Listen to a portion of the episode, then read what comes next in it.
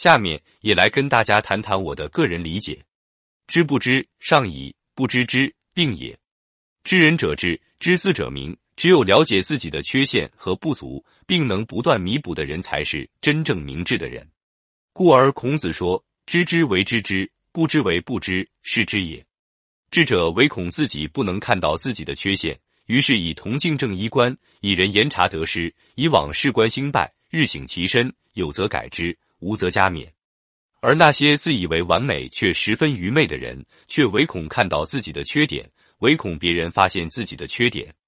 殊不知人之是己，如见其肝肺。这种掩耳盗铃的行为，只能欺骗自己，不仅得不到好处，反而阻止了自己的进步，成为天下笑柄。《战国策》中记载了邹忌讽齐王纳谏的故事，大家在语文课本里也学过，但我还是跟大家再讲述一遍吧。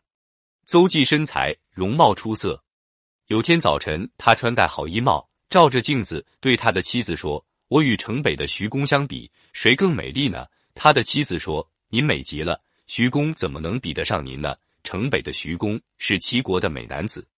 邹忌不相信自己会比徐公美丽，于是又问他的小妾说：“我和徐公相比，谁更美丽？”妾说：“徐公怎么能比得上您呢？”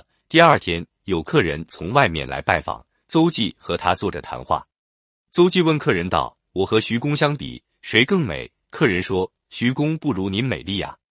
又过了一天，徐公前来拜访，邹忌仔细的端详他，自己觉得不如他美丽，再照着镜子看看自己，更觉得远远比不上人家。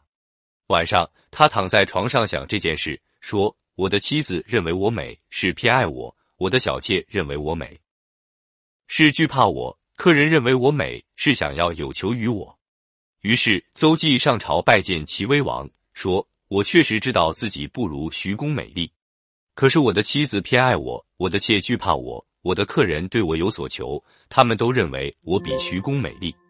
如今的齐国土地方圆千里，有一百二十座城池，宫中的姬妾和身边的近臣，没有不偏爱大王的；朝廷中的大臣，没有不惧怕大王的；国内的百姓，没有不对大王有所求的。由此看来，大王受蒙蔽一定很厉害了。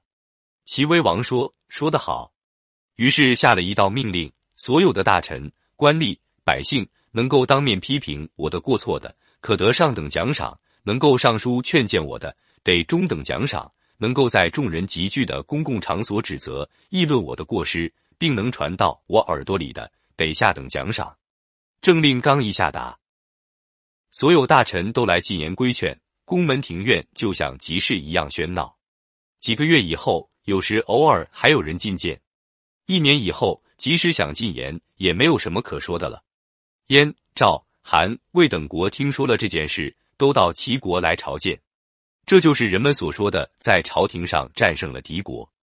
所以说，得道之人不是没有缺点，而是他们能够正视自己的缺点，并及时改正，如此他们才能缺点越来越少，以至于让别人不能发现缺点。